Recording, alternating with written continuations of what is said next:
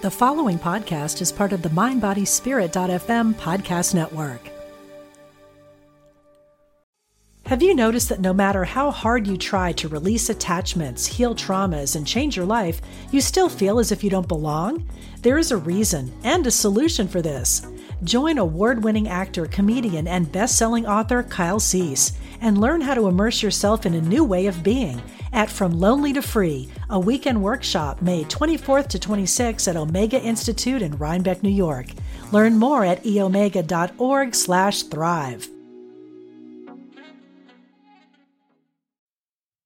Welcome to a Guided Life podcast where we talk about all things spirit and life. I'm your host, Laura West.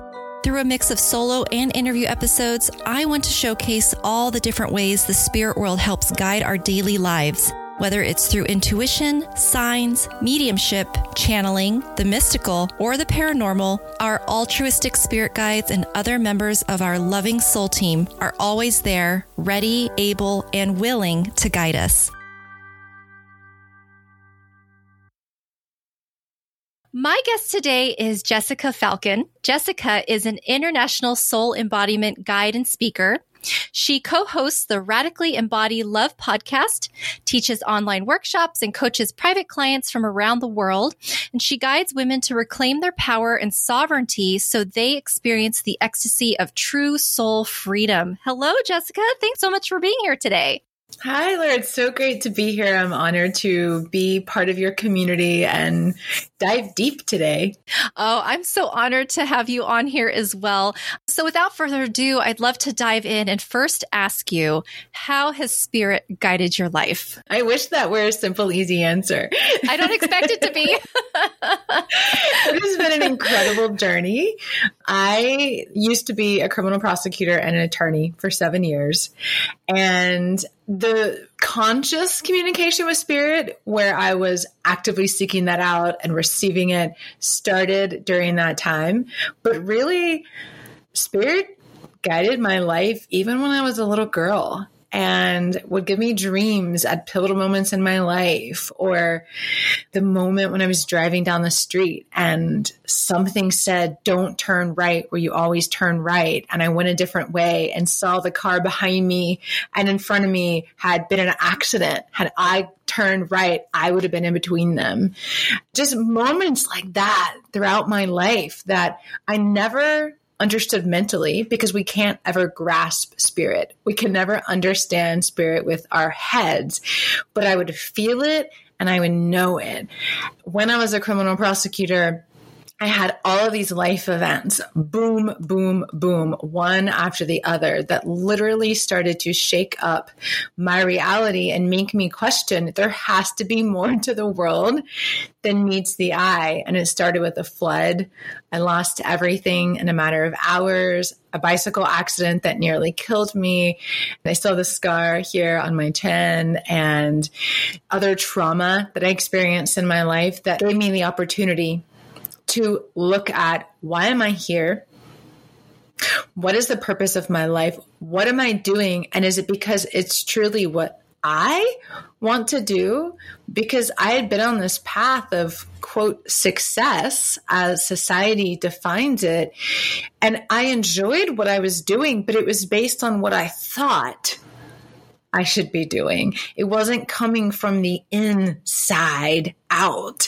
It was this is success. This is good. This is the way. This is what you're supposed to do. And so I started to open up more to that guidance. Oh, that's wonderful. Okay. So obviously there was a time when you felt like your life path was to pursue law. So what was life like for you during that time? Hmm. Interesting question. I love that. so I was always pretty rebellious, even though I ended up becoming a prosecutor. I never wanted to do things just the way everybody else did them. I went to law school to do women's rights, and I felt like people are more likely to listen to me if I have a law degree because unfortunately, as a woman, I didn't feel people listened to me unless I proved I was worthy of being heard.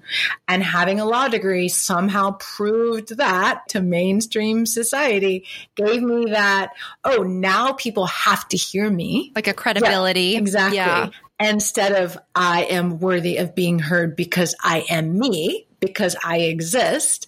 I didn't know that on the inside. That's not what we're taught. It's not what we're told to believe. My reality growing up in South Carolina was that especially men didn't listen to women, and I didn't even feel heard for who I was in general. And so I still thought I was going to do women's rights work. And then when I left law school, a series of events caused me to move, leave for Boston and go to Charlotte, North Carolina, which is a little bit closer to my family because there were a lot of family things going on. And I thought, I don't want to be so far away. And while I was studying for the bar exam, I already had a job for a women's nonprofit. And everybody kept saying, well, you know, if you start doing policy work first, you'll never be able to litigate. And I was like, well, I'm never one to give up opportunities. and so maybe I should look at something else.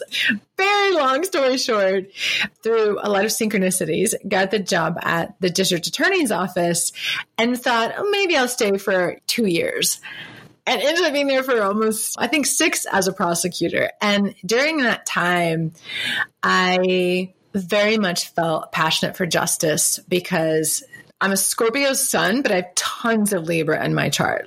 So much Libra, which is all about justice, and always wanted to give voice to those who didn't have a voice. Can you see a theme here? and so I took my role really seriously, but I was constantly deflated and literally went home crying for the first several weeks at what I saw actually happen in the courtroom. I am also a Scorpio sun. Oh, yeah. Love it. so that's really interesting. Was there any inkling at that time of a more spiritual path? Hmm. I would say I started to wake up more spiritually after the flood occurred. That was in 2008. Prior to that, the spiritual part was that I always felt something. I always felt connected to my soul. I didn't know how to receive its guidance yet. I didn't know how to trust it yet, but I always felt my soul. I felt I had a direct connection to God, the divine, in my own heart since a very young age. That was already guiding me in many ways, even though I wasn't doing it so consciously, so to speak.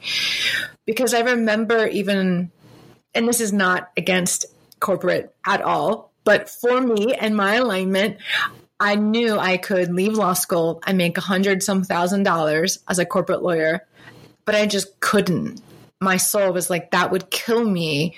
I needed to do something that mattered to me, that felt meaningful, that felt purposeful. Even though I started out making 37,000 instead of 137,000, I was more fulfilled because it was an alignment for me. And so in those kinds of ways, I was absolutely already guided, but I wouldn't say it was a conscious intention well, I love that you say it that way because I think that there are many people who probably think, oh, I need to be spiritual or I need to be in tune with the other side to understand my intuition, yada, yada, yada. And it just validates what I believe is that we all are intuitive. Some of us use it to connect to the other side, but others use it for just everyday life things you put it so nicely in that you weren't aware about it, but you still use your internal compass to decide. And that's what intuition is pretty much. So I love that. So six years at the DA's office. What happened after that? Mm, okay, so here's a funny story about soul and the guidance we receive.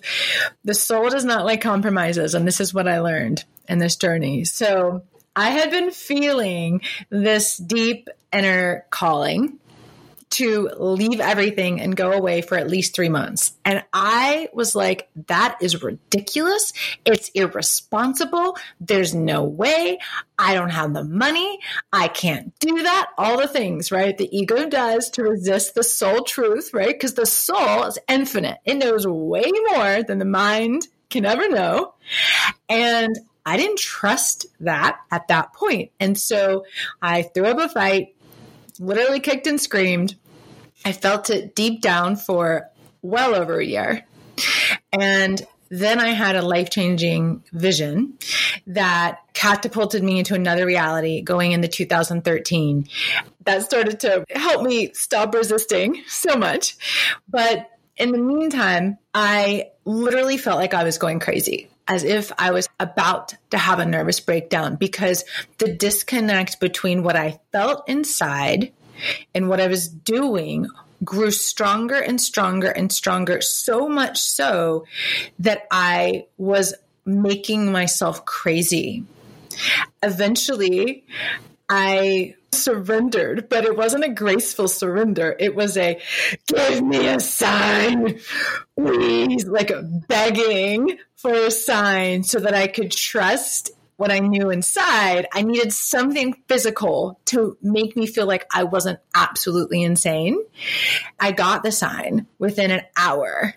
And as soon as I got the sign, where I was living, I had been there for three and a half years. And then suddenly I had to be out in 45 days or sign another year. And I was like, okay, they've never asked me this. This is my son I was asking for. And I looked around my beautiful apartment and I was like, there is no way I can be here in a year. And the next morning, before I stood up from the table, I sent my notice to leave. And the next morning, I literally posted pictures of everything I owned on Facebook. And within an hour, more than half of it had sold. And I was like, all right, well, I guess this is happening. Within three months, closed the law practice I'd started. So here's where the soul doesn't like compromises. I realized I skipped several steps because I got so excited. But when I knew I had to leave, my compromise initially was well, I can't do something like leave the legal profession entirely. So I will start a holistic law firm to merge soul with what I'm doing in the world. And that's the compromise I will create to make myself feel like I'm still responsible according to worldly standards and quote safe. that sounds good to me. I totally get why you would come up with that. and my soul was like, uh, no, that's not how this works. that's not your path. okay. So I love that you shared about that story with the sign. That's great. And how just everything fell into place. You mentioned a vision. Can you talk about that? Yeah. So the vision was New Year's Eve going in 2013. And I had just started a few months prior to become more interested in the divine feminine. I didn't really know what that meant. now I would probably describe it differently than I would have then. But at the time, it was this concept of like, oh, the divine feminine. Like, what is that? Is it goddess? Is it something else? And I had been hearing more about Mary Magdalene. At that time, all I knew was the story we had been told about her. But as soon as I started hearing more about her, I felt this deep connection in my heart. So, without again knowing why, because we don't usually know why the soul wants to do what the soul wants to do, I printed out three pictures. One was of Isis, the Egyptian queen of heaven and earth, who was known as the goddess of 10,000 names, worshipped in ancient Egypt and Rome and Greece, all over for a very long time. I put her picture along with Mary Magdalene's on my altar prior to New Year's Eve, like two days prior. A friend was over. We were eating dinner. We didn't have anything to drink. I don't do drugs, never have. So there was nothing to alter my mind. I never had an embodied vision before. We ate dinner. I'm putting the dishes in the sink and I'm like, I have this incredible pain in my stomach. I have to sit down. So I go sit down on this chair and I put my hands on my stomach And it was so intense, like right where the soul light comes into the body, like so intense. And I felt Egypt. And I thought, well, that is so weird because we didn't talk about Egypt at all. And then my friend Kimberly came over and she said, Can I put my hands on your stomach and tune in? And I was like, Sure. She was a somatic facilitator. So it made a little That's sense. good. A little background is good. Yeah, like, oh, like, sure. tune into what? Right. She knew energy. That's And I thought, sure, you want to tune in, you know, that's fine. So she put her hands on my stomach and she goes, I feel Egypt. And I was like, What? I never told you. I felt the exact same thing. Oh. and then I immediately was like, I have to get on the floor. And I roll off the chair onto my hands and knees. And I immediately went into a different dimension. I was very aware of my physical body. I could feel my hands and knees pressing into the floor. I think I felt safe because someone else was there. I knew that she was present. And I had felt and dealt with spirits my whole life in some ways, but not consciously, and nothing like this, and definitely not a vision. But I felt the energy was pure because I had normally felt negative spirits. And I was always very scared, but it felt very pure. And my body was like, no, this is safe. This is safe. So, what I first saw was a lioness staring me straight in the eyes, who walked around me three times, keeping its gaze. And I knew I had to keep its gaze. And I knew it was judging me. And I knew my answer was yes, even though I had no idea what I was saying yes to. I knew the answer was yes. And after three times, boom, the lioness disappeared, and in her place was Isis. I keep getting chills during this story. Oh my goodness. She was this gorgeous, resplendent, golden, like, wow, can't even describe the energy, just light emanating. And all of a sudden, her heart fell out of her chest onto the floor, and she was gushing rivers of blood, like torrents, just gushing and I was horrified. And I literally stepped back in horror at the amount of grief coming from her heart which we could talk a lot about the grief of the divine feminine and the grief for how and where we are on this planet. But in that moment I didn't know any of that. So all I did in the vision was I stepped forward with my left hand picked up her heart put it back in her chest we both took one step forward and turned into one light. And I came back into my body. What? and was your stomach pain gone? Gone. What? Yep.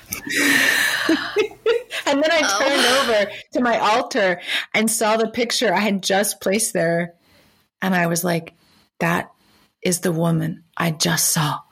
And I told her, I said, I see something. And she said, Is it good? And I said, It feels safe. Will you please just let me be on this process and I'll tell you if I'm not okay? And she said, Okay. And she just held space. Wow. Okay. and that whole time we're just on your hands and knees in your In vision. vision. Were you looking at something that wasn't there or talking to something that wasn't there or you were just still? I never asked her those questions. Oh, I'm just curious what her perspective of that experience. Yeah, I remember feeling myself on my hands and knees the whole time. I remember afterwards we did talk about it, of course, because I told her what I saw, what I experienced. I really don't even remember what she said. was, I mean, such a profound experience. Okay, so you had this amazing vision, and then that was the catalyst to the other events and asking for the sign. And Have you noticed that no matter how hard you try to release attachments, heal traumas, and change your life, you still feel as if you don't belong? There is a reason and a solution for this.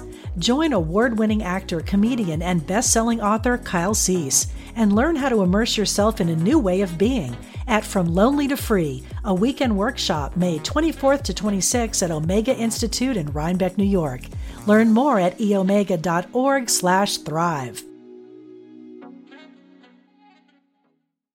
Okay. So how did you get to doing the work that you do now?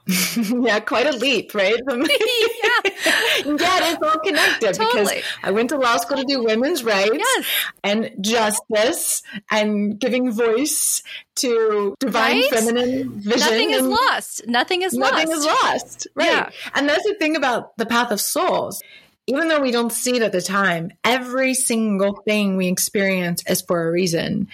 And everything is happening for us. It just took me time to really feel the interconnectedness of it all and to see the higher vision and the higher picture. I went to Europe on my spiritual pilgrimage just a little brief back step before I say more about what I do now. And during that time, I actually landed on the mountain of Mary Magdalene on September 1st of 2013 and had dreamt seven months prior that was the day I needed to be there, but kind of forgot about it and just ended up there on that day. As I'm walking up the mountain, three quarters of the way up, I see a man turn the corner in front of me, and a voice says, He's your soulmate. And I laughed and I was like, that's ridiculous. First of all, I'm here for Mary Magdalene, not a man. Second, I haven't seen his eyes. And aren't you supposed to see someone's eyes to know if they're your soulmate?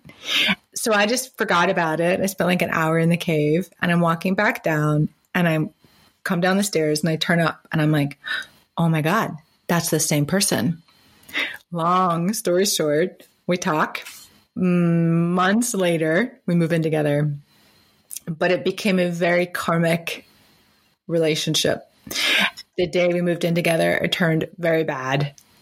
I was in a position of going from power over as a criminal prosecutor to no power at all, basically, in the relationship because I was so used to letting the external determine my worth. And as a result of the seeming polarity of that experience and the ways in which I saw how it was easy for me to speak up for others, but not myself, or it was easy for me to be seen, right, with intellectual knowledge, but not for who I am. And all of these different seeming polarities, and yet are all based on the external, really forced me to look at how did I end up here? And what are the deeply embedded subconscious beliefs that I and pretty much every other woman has that created the possibility of that situation and the past lives and the karma and the energetic imprints that our soul comes in with. And so I started researching mythology, religious history, ancient civilizations, and piecing it together with my own experience and my spiritual guidance to create my forthcoming book, The Power of Eve. But my mission is to really help people embody their own sovereignty and come into their true power so they really free themselves of these past lives and the traumas that have kept us bound. Wow. Okay. I feel like that work is so important because I know for myself, I have been dealing with a lot of getting over fear of what people think, what people say, reminding myself I'm not going to get hurt or I'm not going to be killed for sharing and speaking my truth. So been doing a lot of work on that myself, but to know that there are people like you out there who can really help guide someone through that process is so important. It's like helping the people who are out there speaking their truth. Someone's got to support them too and help them to really believe and find their voice. So it's fantastic that you do that work. And it sounds like it started with you, right? It started working on you as well. So that must have been a tough process for you. Can you talk us through a little bit of how you made it through that? Yeah. So it is so common that so many of us have these fears that we can't even understand because they're not of this life, all of them. I've also had so many memories of being persecuted, like visceral, physical memories of looking the person burning me in the eyes right before I was burned. I mean, just I it's crazy what my soul has helped me remember so that I could heal in this lifetime. Yes. Yes, it's to heal. Must remember it's to heal. It's That's to why I have to relive this trauma. and I think that that is the key. So, one of the things that I would say my specialty is is guiding people into the wisdom of their body, but through the context of their soul. So soul embodiment guide is really that embodiment of the soul light. Well, the soul light, in order to fully come in, to embody, to create that embodiment of our divinity here on earth, which is reunion. We've been told the divine is outside of us only, and it is outside of us, but it's also inside of us. And it is that remembrance in and through the body, through the reclamation of our own light, that is able to then shine light on the trauma as we become aware, shine light on the old wounds, shine light on the fear, so that what I like to call the wounds of Eve are released. The shame, the guilt, fear, unworthiness, blame, and doubt. I call those the six wounds of Eve that have been perpetuated on all of us, men and women, but that we have to use the remembrance of our own divinity to heal these wounds by coming back into inner union. And of course, that's a journey, but it's also the key. Oh, yeah, 100%. So, how did you get to that point where you were able to start to help others and become this soul embodiment guide? What was that process like? After I wrote the book, which has had like 20 iterations. It's been a journey in and of itself. But after I'd finished like the third to last version of the book, and I, at that point felt really complete because the book literally has written me just as much as I've written that. It's clearly been my soul's way of my own healing. And so I kept seeing that my experience was not just my own, in that everything I was uncovering was to be shared, to be voiced, to be embodied so deeply so that when clients come into my containers or they work with me, not only are they receiving the vibration, the frequency that I emit, but they're also receiving the embodied wisdom and transmission the subconscious beliefs pulled into light, the safety and the ability to, from this divine feminine perspective, really bring everything that we've experienced, this life or another, back into wholeness, back into oneness, back into love. And because I've been able to do that so deeply with myself, I felt I was ready to hold that space for others because I had already done it. I only do and teach and voice what I have embodied and gone through first because I think it can be dangerous to not do that first. It gives me the capacity to hold that space. And also, quite frankly, I'm also on my own ascension journey. I'm also reuniting with my divinity. That's number one. That always will be number one because it is through the reunification of my body and soul that I grid the consciousness on this planet that benefits everyone, aware of that or not these women that you work with have lived these pretty traumatic past lives and carry a lot of those wounds with them into this current life subconsciously or consciously.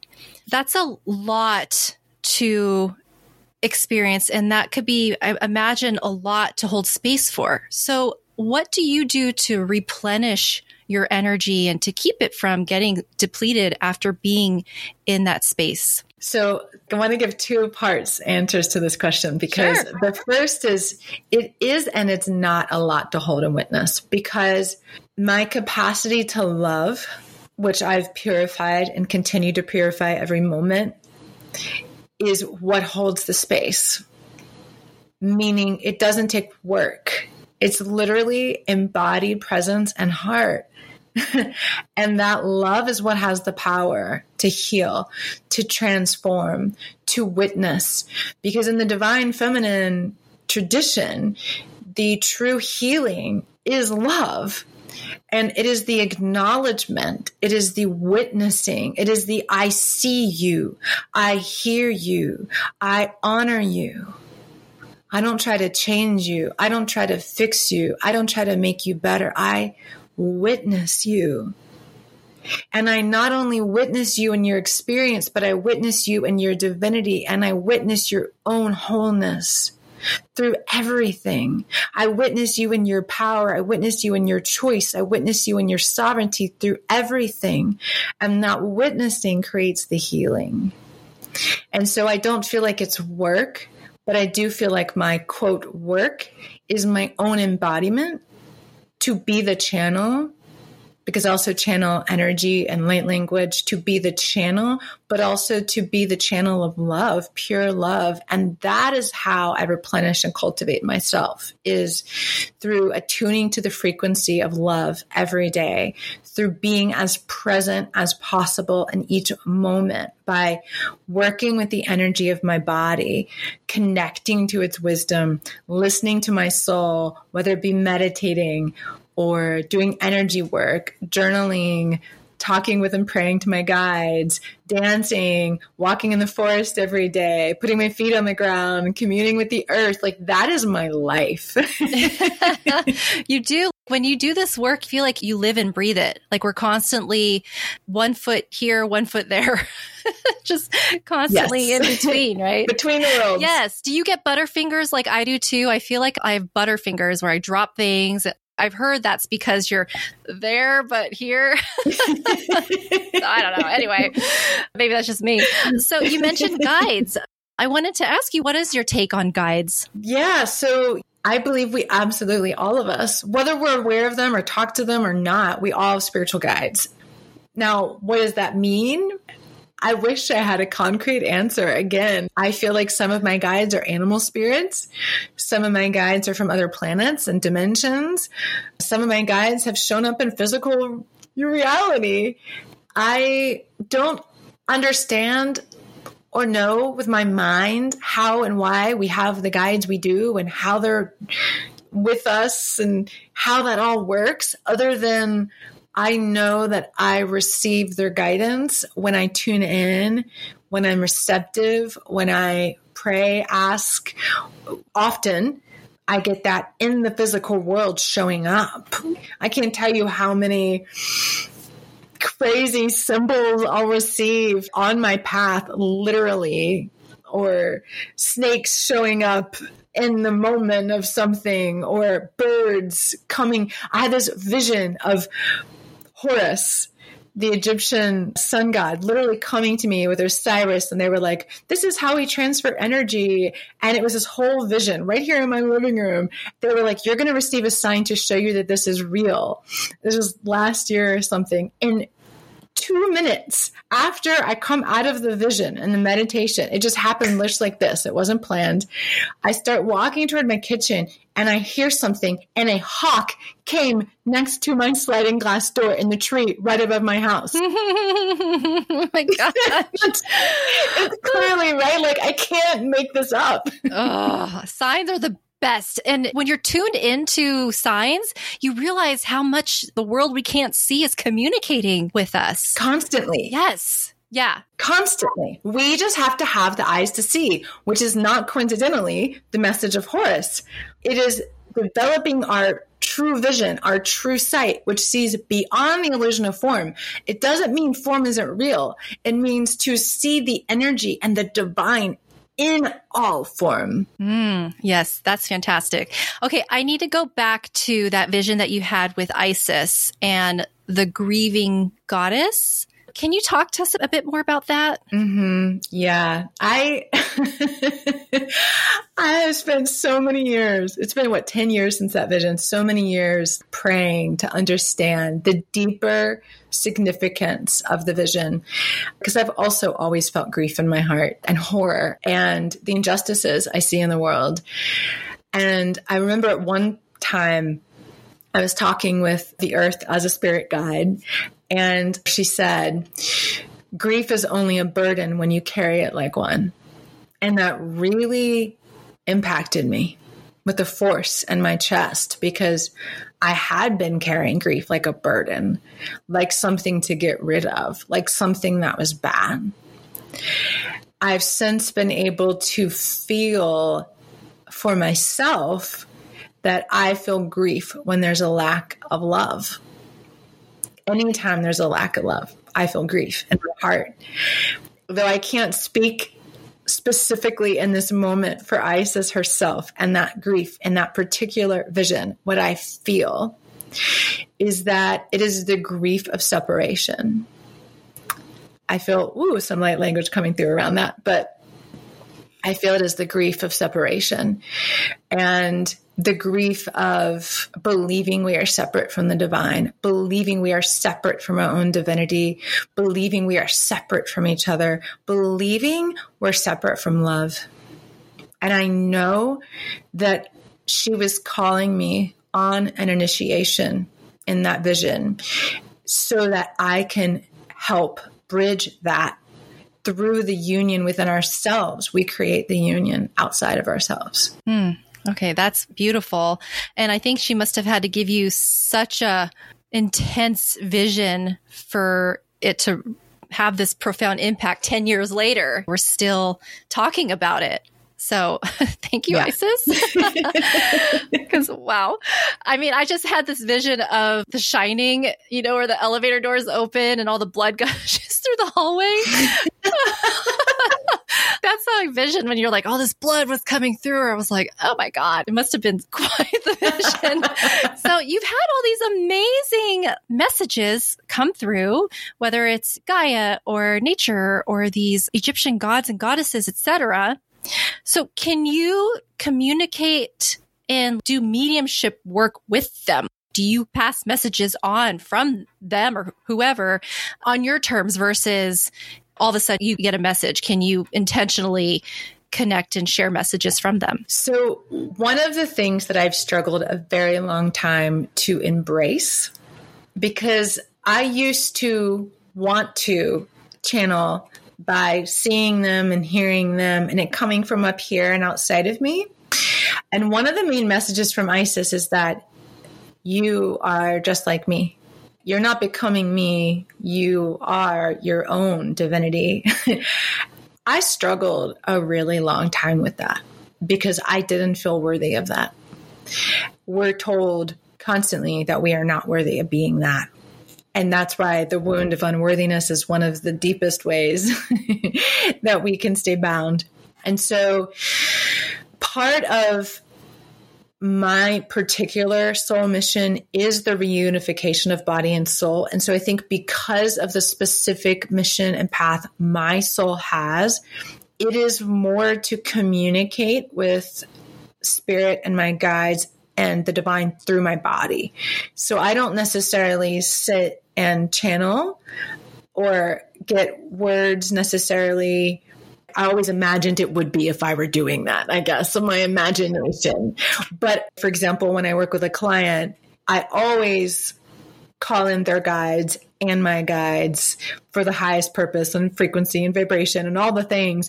But sometimes I can feel, hear, and receive messages, and sometimes I don't, but I always feel and see their soul.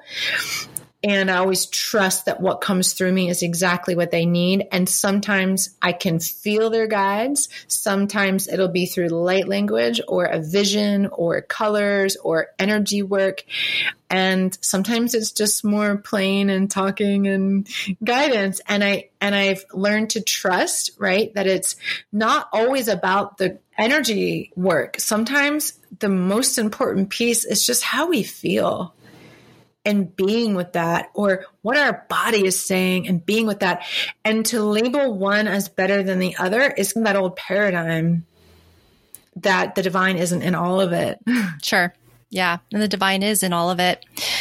So you're on your fourth book right now? Is that right? No, no, no. It's my fourth draft at that. Oh. I've done draft of the same book. Like oh.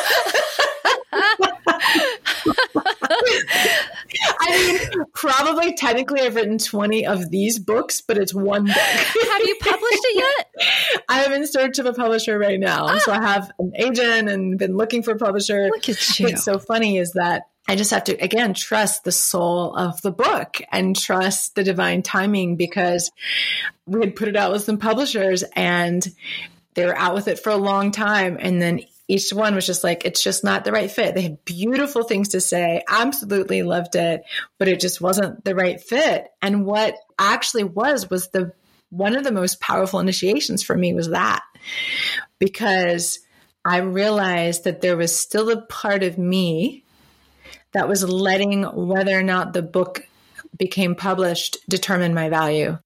If someone else saw the value, it would be valuable. It was a huge initiation gift from the book itself, which was I am not your value. That is intrinsic, that is you. And so, over the past month or two since that's happened, I've really been sitting with the energy of the book and myself and integrating that wholeness and completion energetically because it was like it gave me the ending energetically when that happened so that it only comes from pure desire to share the wisdom in the book and not from any place of need or lack. yeah, absolutely. Okay, so lesson learned. Time to get a publisher. So let's try to break it in now. for sending you some good juju there for a publisher.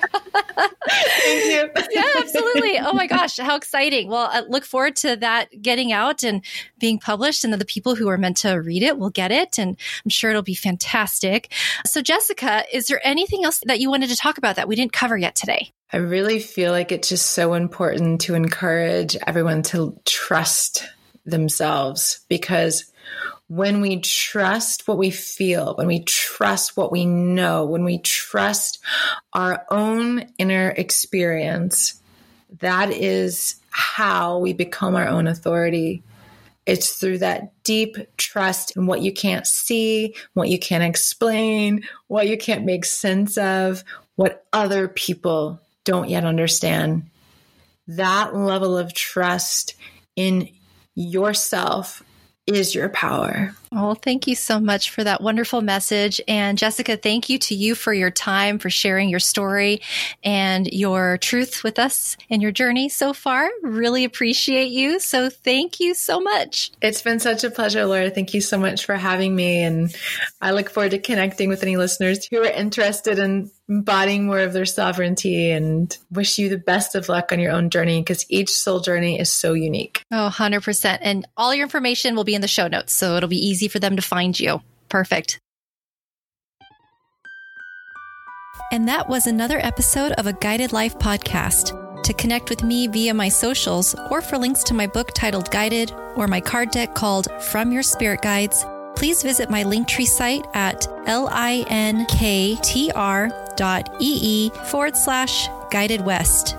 Thanks so much for tuning in, and until next time, love and light always.